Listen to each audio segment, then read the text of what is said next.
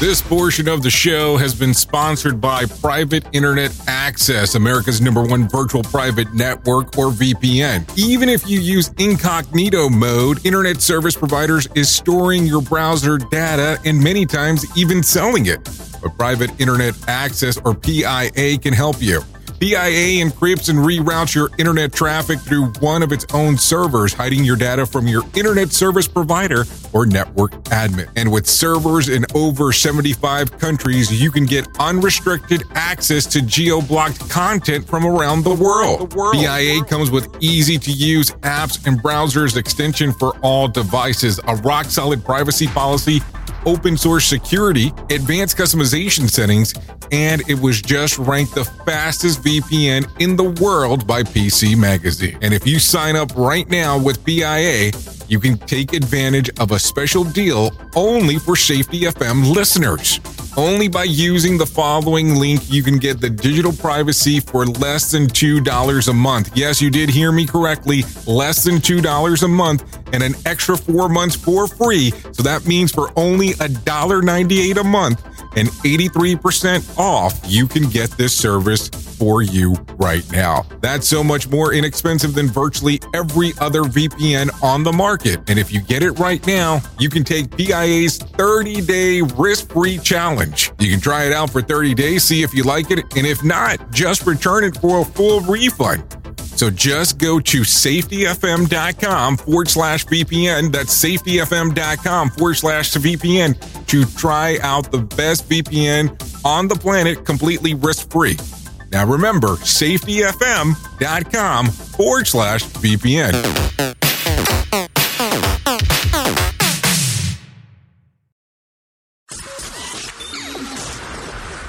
This, this, this, show is brought to you by Safety FM. It begins in Orlando, Florida, and travels steadily to the west, beaming across North America and planet Earth and into your head. The world of safety never stops. And now, the Safety FM podcast and broadcast with Dr. Jay Allen. Well, hello and welcome to another fantastic episode of the Jay Allen Show. I don't know if I should say that it's fantastic because the episode hasn't happened yet. And, um, yeah, I guess that's the other part. You know, it's like me turning around and saying thank you to, um, coming into this award winning, uh, podcast that hasn't won a damn thing. But, you know, it sounds good. But that's what people say. Or, you know, the People's Choice Award for the, podcast award that I have to self nominate to be able to get I get into, you know, that kind of stuff. You know, that's just not what we do around here. We talk about a little bit about everything because, you know, why wouldn't we do so? Anyway, so let's talk real quick this week about some things that are going on inside of the world. And have you ever sat in a meeting and you had somebody that was able to quote verbatim some statue that was inside of, you know, inside of some book that you read and you just can't remember it whatsoever. And not that those things are super important, but they're kind of cool to do. You know what I'm saying? I'm sure you've, you've done a couple of those or seen a couple of those at least. Even though I'm kind of a big proponent that you could probably pull it up just on Google or some version of AI, but that's not important. Let's talk today about the science of memory improving in memory and retention because I think that's going to be kind of important. So, do you ever remember where you parked your car or you need help remembering the name of the actor from last night's movie? Don't worry, you're not alone when it, as it turns out, our brains can sometimes be unreliable with memories, just kind of the way that it goes. Luckily, a whole new field of neuroscience is dedicated to figuring out how our brains work the way that they do and how we can improve our memory skills. So, from the fascinating um, intricacies of our brain functions to the latest memory boosting techniques, the science of memory is never ending source of fascination and discovery. So sit back, grab a pen and paper, and get ready to learn all the brain worldy memories that we can talk about. The great thing about this Because with this being a podcast and you being on a podcatcher, you can just click the rewind button or go back and forth and take a listen to some of your favorite stuff uh, that we're going to discuss. So, what is memory? Maybe we should start off from there. Memory is the brain's way of storing information and experience so that we can access them later. It allows us to remember people's faces, learn new things, and recall past events it it's it is vital function to the brain that allows us to learn, grow, and interact with the world around us. So maybe you might sit here for a moment and go, how do memories form? Well, memories are formed through encoding, which essentially involves transforming information into a form that brain can store and retrieve later. When we experience something new, like hearing a song or meeting someone for the first time, our brains encode the sensory information by creating a new connection between the neurons. These connections form in a kind of a memory trace that can be activated later when we try to recall the experience. The strength of these connections depends on various factors such as frequency, which we re- use to retrieve it the complex process, but it allows us to create a rich and varied mental world filled with representation of our experience. So let's talk about the types of memories that are out there. There's several types of memories that can be identified, including sensory memory, short-term memory, long-term memory. Sensory memories is responsible for briefly holding sensory information such as a sight, a sound, or a concise moment of time. Short-term memory, also known as working memory, holds information in our consciousness for a brief period so we can use it at that moment. And long-term memory uh, is for when we can hand and uh, on the other hand stores information over an extended period of time that can be further divided into two subtypes explicit and declarative uh, memory is concise recallable information such as the facts of personal experiences and implicit or procedural memory refers to the skills or knowledge that have been, you know, unconsciously acquired. So, what are factors that are affecting memory? Well, we can talk a little bit about those because that's going to be important. You have probably noticed that the way you store and recall memories is different every single time. This is because neurons factors the effect that is complicated process that lets explore some of the most important ones, you know, as they are kind of in that frontal lobe. So let's talk about sleep for a moment. So sleep is essential for memory consolidation as it allows the brain to strengthen and integrate newly formed memories. During sleep, the brain replays and enhances the neural connections associated with recently learned information, thus solidifying the memories. Sleep is also thought to facilitate the transfer of memory into parts of the brain for long term storage.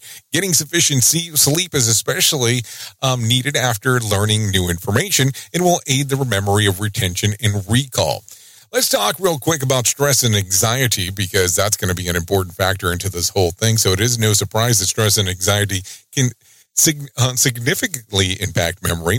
When we experience stress or anxiety, the body's natural response is to release hormones as um, cortisol which can negatively affect memory. These hormones can interfere with encoding new information, making it more difficult to remember new facts or experiences. Over time, chronic stress and anxiety can even lead to changes in the brain that impair memory function. Let's talk about physical activity. Physical activity has been shown to have positive effect on memory function. Exercise enhances blood flow and oxygen to the brain, which can help maintain and grow new neural connections. It is also indirectly affects other factors such as sleep and emotion, which it which is and has will already have been established just as crucial for good memories. Even light exercise such as walking can positively affect memory. So what can we do to improve memory? Maintaining good memory such as a functions is vital for all aspects of our lives. Several simple strategies can help you improve and maintain your memory over time. First, it's essential to maintain a healthy lifestyle that includes regular exercise, a balanced diet, and sufficient sleep. Eating a diet rich in fruits, vegetables, whole grains, and healthy fats, such as those found in nuts, fish, can also be supportive of cognitive health.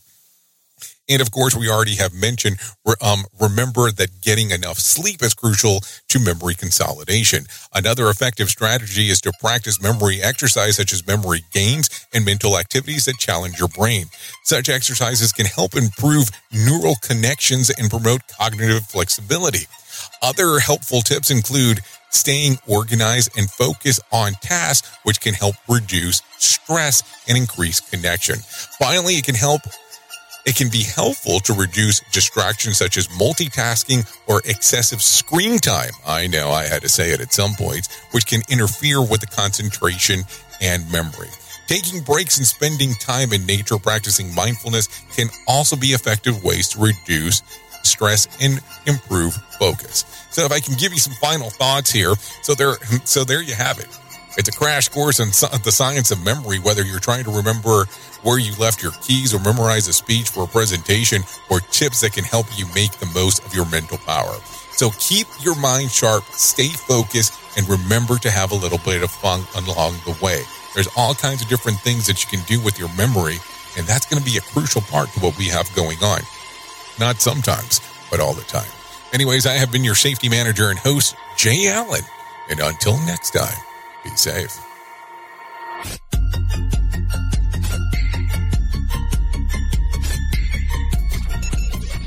The views and opinions expressed on this podcast are those of the host and its guest and do not necessarily reflect the official policy or position of the company. Examples of analysis discussed within this podcast are only examples. They should not be utilized in the real world as the only solution available, as they are based only on very limited and dated open source information. Assumptions made within this analysis are not reflective of the position of the company.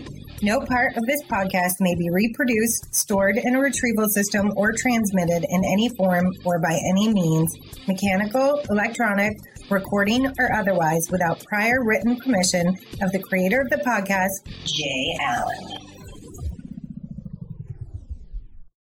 Have you ever wanted to start live streaming and were not sure how to do it? You can start live streaming up to 40 social media platforms all at one time for as little as nada. It's going to cost you your time. That is what it's going to cost. You can pre record, you can live stream, you can do a multitude of things. To find out more information, all you have to do is go to safetyfm.com forward slash one. That's safetyfm.com O N E.